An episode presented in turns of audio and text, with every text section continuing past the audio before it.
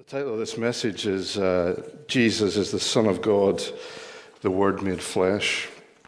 Um, and just before we, we kind of move into that, I just want to ask you a question. What, what specific event are you celebrating this Christmas? What is it specifically that you're celebrating this Christmas? And you might say that's the birth of Jesus. But like any birthday, a celebration, it's always good to know who the person is that we're celebrating with. And the closer the relationship we have with that person, the more special that time of celebration is. But who is Jesus? What is it about Jesus that is so special that's actually worth celebrating? And that's probably the most important question that confronts any person that ever lives is who is Jesus really? Jesus, when he was alive and, and speaking to his disciples in Matthew 16 13, asked this question of his disciples. It says this Now, when Jesus came into the district of Caesarea, Caesarea Philippi, he asked his disciples, Who do people say that the Son of Man is? That's Jesus speaking of himself there. And they said, some say John the Baptist, others say Elijah, others Jeremiah or one of the prophets. And he said to them, But who do you say that I am? Who do you say that I am? And Simon Peter replied, You are the Christ, the Son of the living God. This statement captures the essence of who Jesus really is. He's both a man and a God, and God at the same time, the Son of God, to be precise. So, this morning, in this final, I think it's the final Sunday in Advent, we're going to look back at the necessity and the significance of the incarnation. What does it actually mean to say that Jesus is fully human and fully God at the same time in one person? That's what we're going to think about this morning. In other words, why did the second person of the Trinity, the Son of God, become human? What's the necessity for him to become human? And what's the significance of that for us this morning? That's what I want to talk about this morning in our time together. Like anything, to understand the necessity of something, it's also, it's also a good place to start is actually with the context of why that might be necessary. If I told you I needed to borrow a hammer, some of you probably look at me knowing how good I am at DIY, but it probably be appropriate to, to ask me, well, what do you want to use it for? What's the context? Why do you want a hammer? And that could be all sorts of things. So the context for the necessity of the incarnation begins with an understanding of the problem of sin. That's where we've got to start. So I want to try and briefly sketch out the problem of sin. And I want to do that from two perspectives. I want to do that from our perspective as, as mankind, but I also want to look at the problem of sin from God's perspective, because that's actually what leads to the necessity for Christ to become human.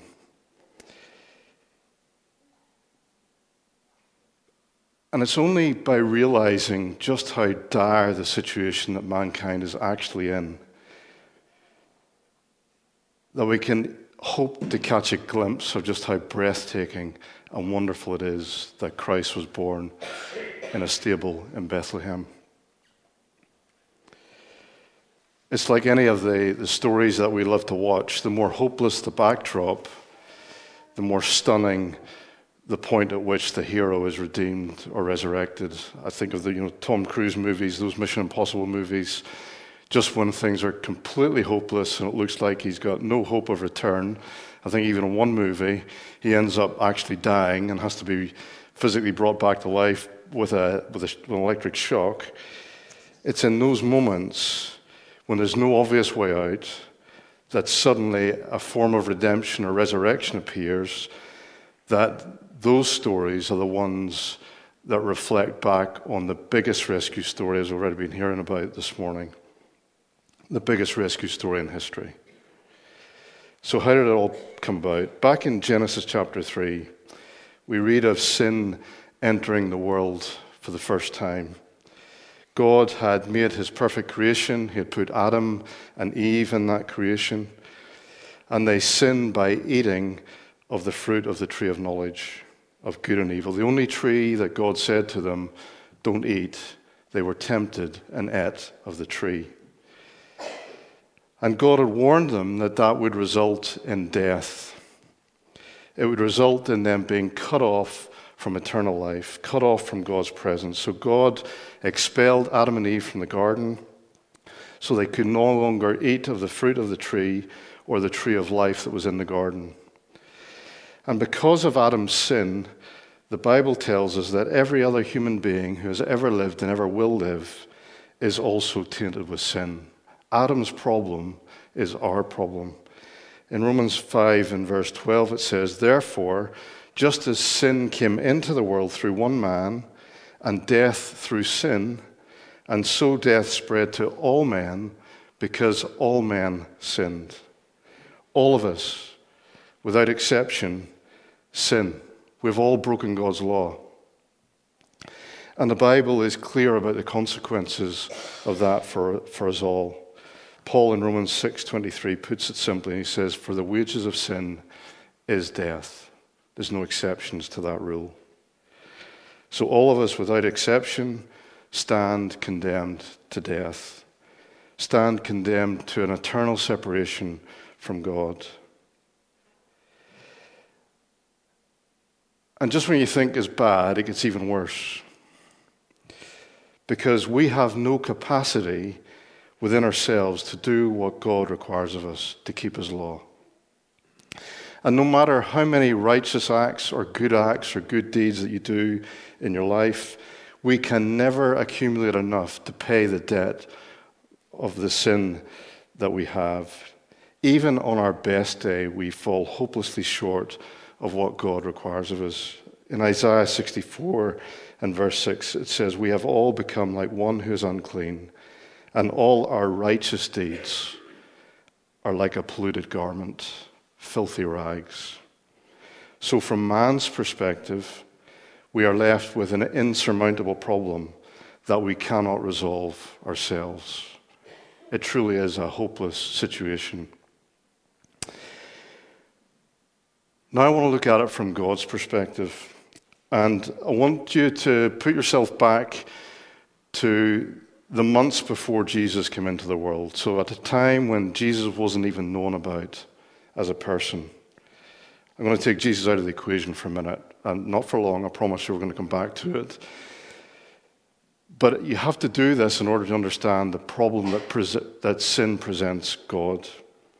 If you think about God, God in his nature is utterly perfect, he's utterly holy, and he's utterly just. God can't tolerate sin in his presence. And ultimately, one day, all of the sin will have to be paid for. God requires all evil and sin to be paid for. All sinful beings, Satan, his legions, all human beings who don't repent will be banished from his presence forever. And Hebrew describes God as a consuming fire. So anything that's even got a slight hint of impurity that tries to come into his presence will be burnt up and consumed by his holiness. The psalmist in Psalm 24 asks this question Who shall ascend the hill of the Lord, and who shall stand in his holy place? And the reply comes He who has clean hands and a pure heart who does not lift up his soul to what is false and does not swear deceitfully. There's nobody that fits into that category. There's nobody that has purely clean hands and a pure heart.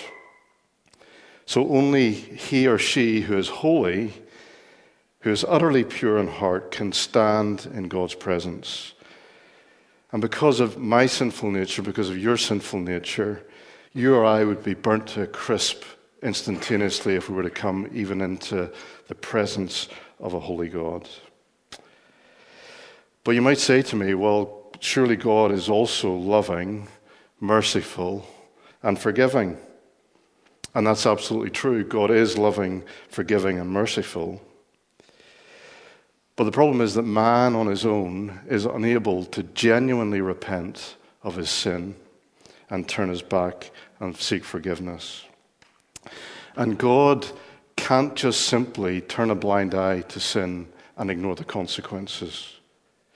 God can't simply forgive sin with no consequence because the Bible teaches us that all sin needs to be paid for with death, with the shedding of blood. And as the author of Hebrews says in Hebrews 9:22, it says, "Indeed, under the law, almost everything is purified with blood, and without the shedding of blood, there is no forgiveness of sins." If you think back to the Old Testament Israel, the atonement, the day of the atonement, the sacrifice was made where the blood of the lamb was shed for the forgiveness of the sins. But that even that wasn't enough to atone fully for the sins of the people.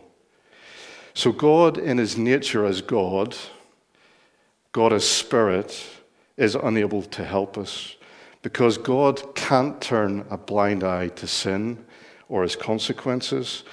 God can't surrender his will as creator to the will of the creature to, to give us forgiveness, to set aside the punishment we deserve. And God is also immortal. God cannot die. So he can't die for our sins.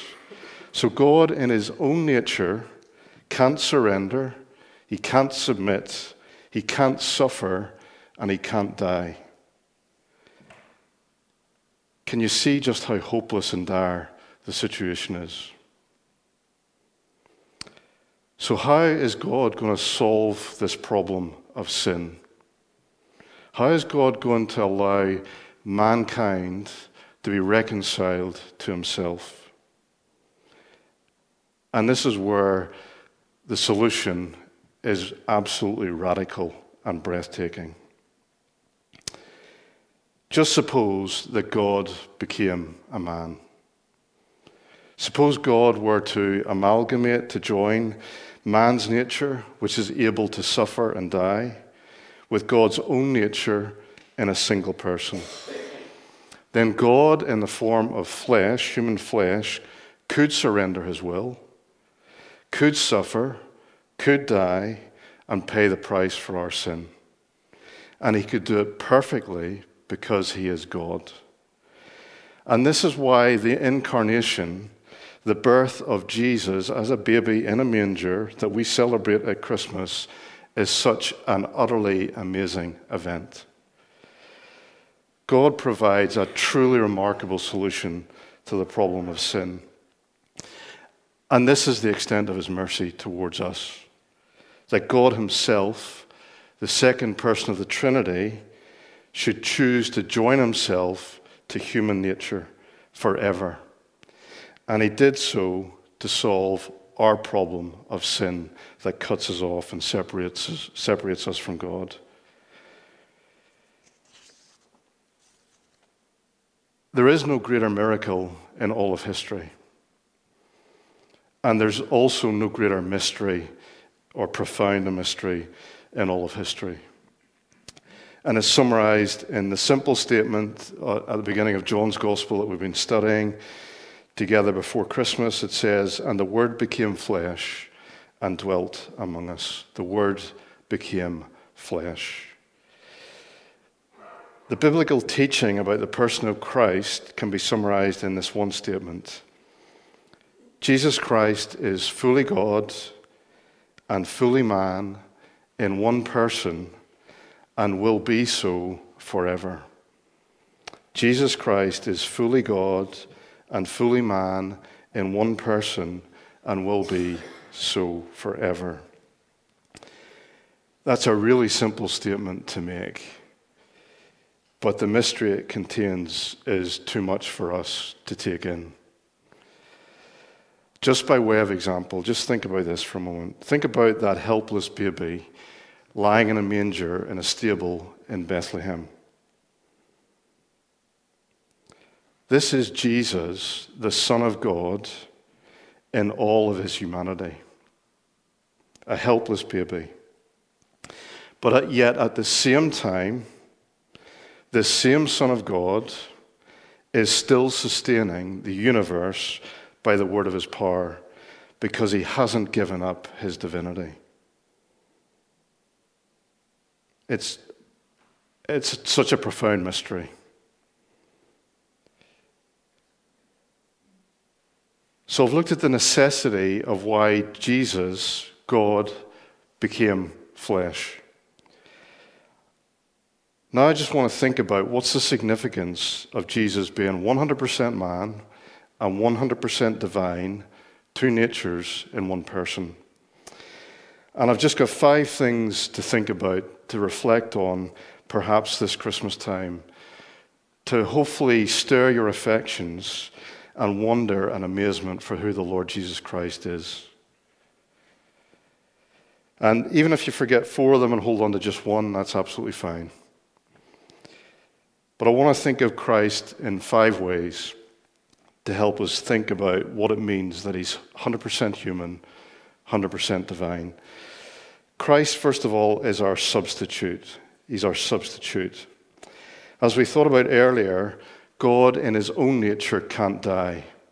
But Jesus, as a human, as a man, can die, can pay the penalty that's due to us. And Jesus, in order to be able to pay that price, he had to become like us in every way, but without sin. Hebrews 2, verse 17 says, Therefore, he had to be made like his brothers in every respect, so that he might become a merciful and faithful high priest in the service of God to make propitiation for the sins of the people.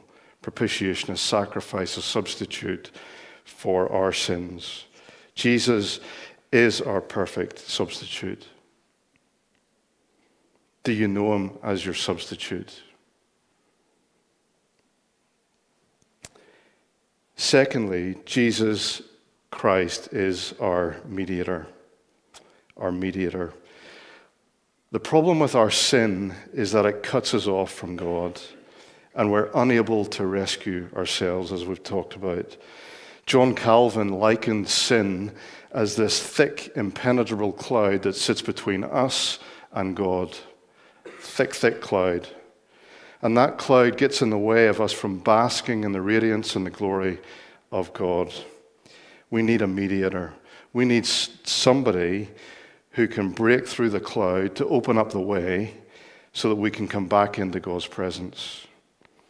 We need somebody who is capable of re- representing us perfectly to God but also someone who is equally capable of representing God perfectly to us.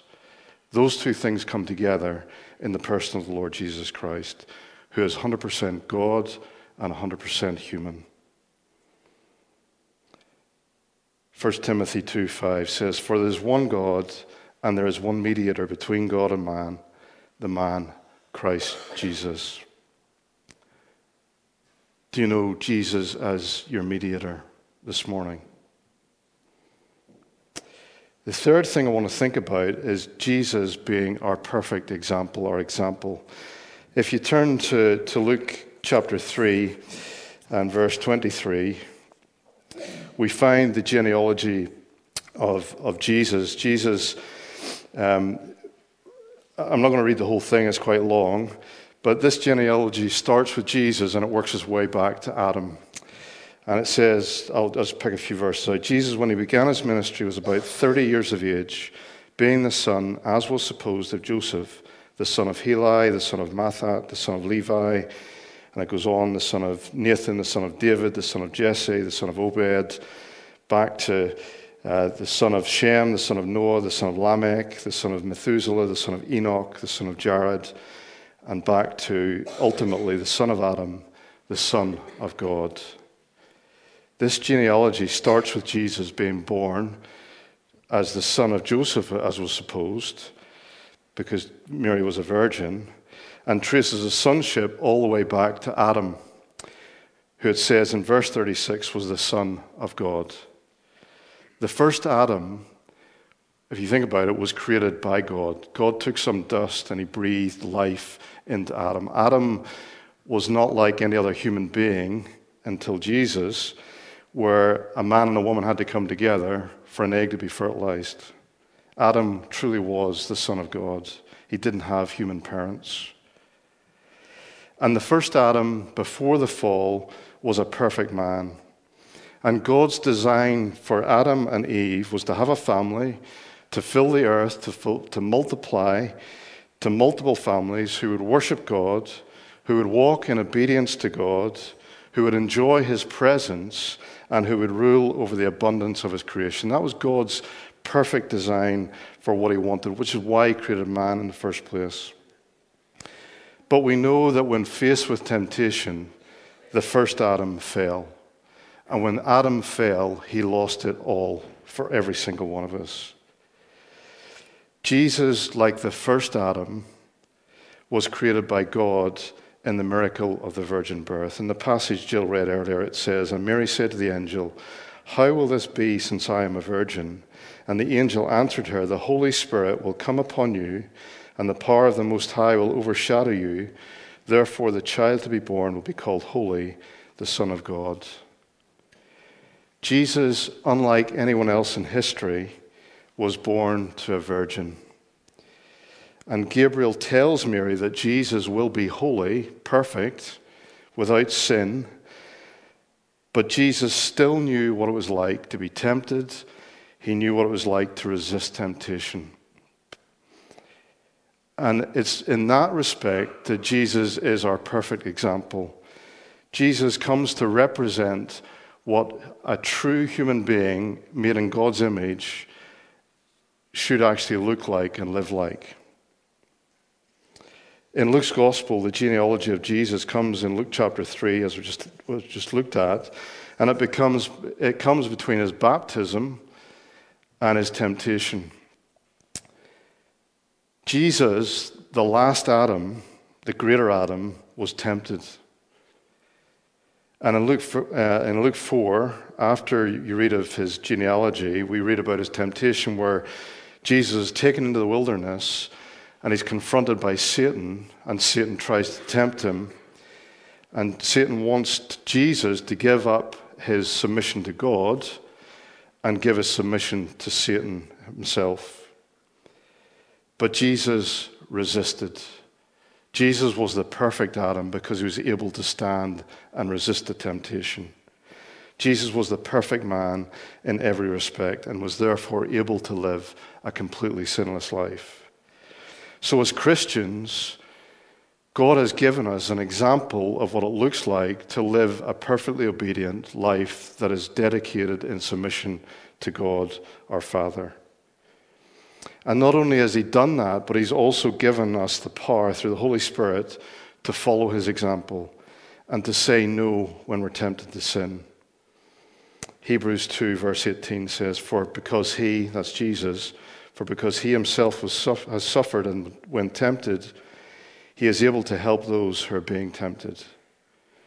So, whatever temptation you face as a Christian, Jesus has broken the power of sin and is able to help you overcome that temptation. So, Jesus is our perfect example. Number four, Jesus, our high priest. We look to a high priest as someone who can help us with uh, our weaknesses and the trials and troubles and tribulations that we face in life, but also can help resolve the problem that sin has in our life. And Jesus, because he lived as a man on this earth, was able to fulfill that role as our high priest perfectly. And he's able to do that because Jesus, as a human, as a man, experienced the full gamut of human emotions and weaknesses. Jesus knows what it's like to be misunderstood by parents. When he went missing from the temple and his parents frantically looked around for him as a 12 year old and eventually found him. And they had words, I'm sure. Jesus knows the frustration of learning new skills. He trained as a carpenter under his father Joseph, and I'm sure that that didn't go well at times. He knows what it's like to suffer the loss of a loved one when he wept for his friend Lazarus. Jesus knows what it's like to be so tired and so weary that you just get to the point where you just cannot go on. Jesus slept in a boat in a, in a wild storm because he was dog tired of, of, a, of a, a period of intense ministry. Jesus knows what it's like to be betrayed by a friend. When someone who has lived closer than a brother with you for three years and shared life with you sells you out for 30 pieces of silver. And he seals the deal with a kiss on the cheek. Jesus knows what it's like to suffer from anxiety and stress. In the Garden of Gethsemane, he faced the prospect of being crucified on a Roman cross. Jesus would have known exactly what he was going to face. The mental anguish of knowing that nails would pierce through his hands and his feet, and of knowing that he would be suffocated by his own blood, gasping for breath as he hung on that tree. Jesus went through the mental anguish of that in the Garden of Gethsemane, knowing what was going to come. He knows what it's like to be mocked and openly scorned and shamed to the point where the mob cry out for your death. Jesus knows what it's like to be led like a lamb to the slaughter, to, to surrender totally and absolutely to somebody else's will. Jesus knows what it's like for a body to be racked with excruciating pain that can't be controlled or even dulled with fortified wine. And finally, Jesus knows what it's like to pass through the veil that separates our last moment of conscious thought in our physical body with, with death as our heart beats for the last time. Jesus is fully human, Jesus is fully divine, and he's now present in his resurrected body, sitting at the right hand of the Father on high. There's a piece of humanity is now forever present in the presence of God in heaven. Jesus Christ is our high priest, and because of his humanity, He's able to intercede for us and he's able to, able to act on our behalf. In Romans 8:34 it says, "Christ Jesus is the one who died, more than that, who was raised, who is at the right hand of God, who, who indeed is interceding for us." And Hebrews 4 verses 15 to 16 says, "For we do not have a high priest who is unable to sympathize with our weaknesses, but one who in every respect has been tempted as we are." yet without sin. Let us then with confidence draw near to the throne of grace that we may receive mercy and find grace to help in time of need. What a great comfort it is to know that Jesus understands perfectly what it is to be a weak human being. Whatever you face in life, be assured that Jesus knows fully what you're going through and can intercede for you at the throne of the Father. And finally, number five, Jesus is our perfect king. He's our king. Scott preached a couple of weeks ago about Jesus being king. He is King of kings, He is Lord of lords. I want to just think about why it's necessary for Jesus to be fully human and fully divine to take up this kingship. And it goes back to the beginning of the story that we've been considering in asking the question why did God create the universe in the first place? Why did God create mankind? Why did He create men and women and put them on this earth? And the answer of that flows out of God's nature as a triune God. God is a God of relationship. God is a triune God. There's the, there's the, the Father, the Son, and the Holy Spirit, the three in one, the one in three. And God wants to share and display his glory. God wants to share the love that the Father has for the Son. He wants to share the, the love that the Son has for the Father.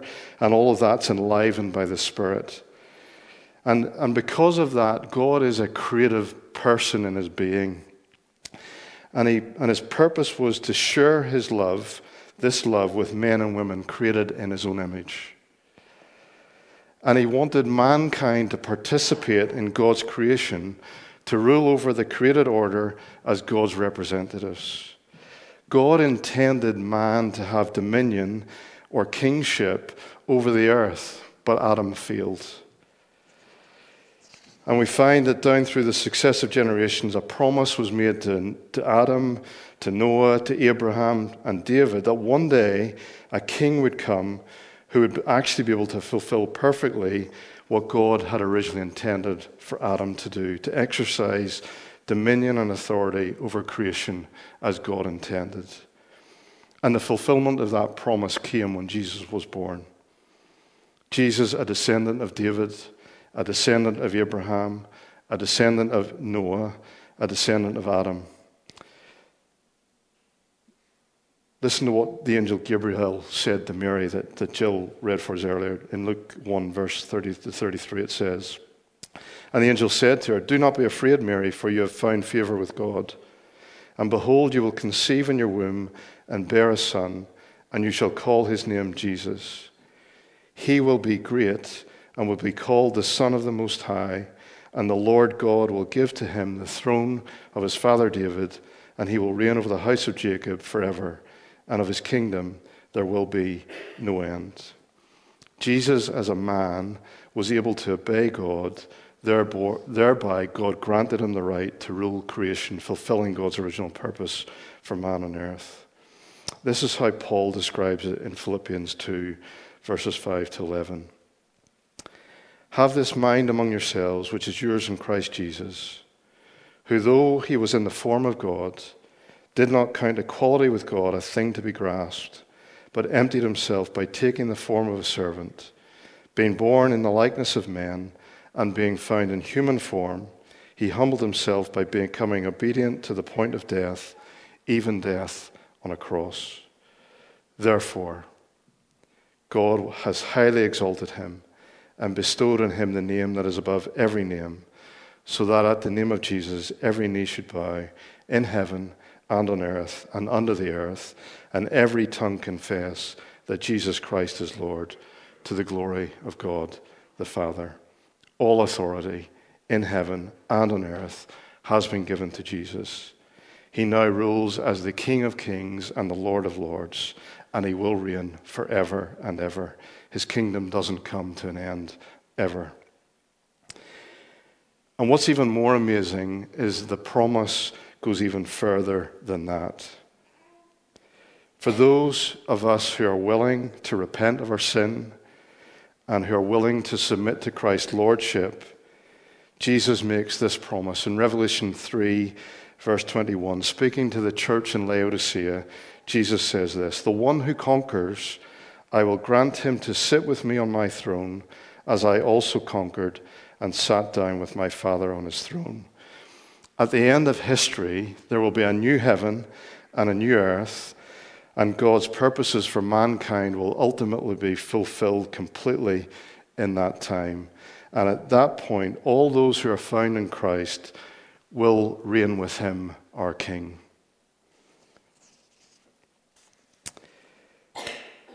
So, in conclusion, there's no more profound a mystery or miracle than the second person of the triune God, the, God, the Son of God, becoming flesh in the person of Jesus Christ.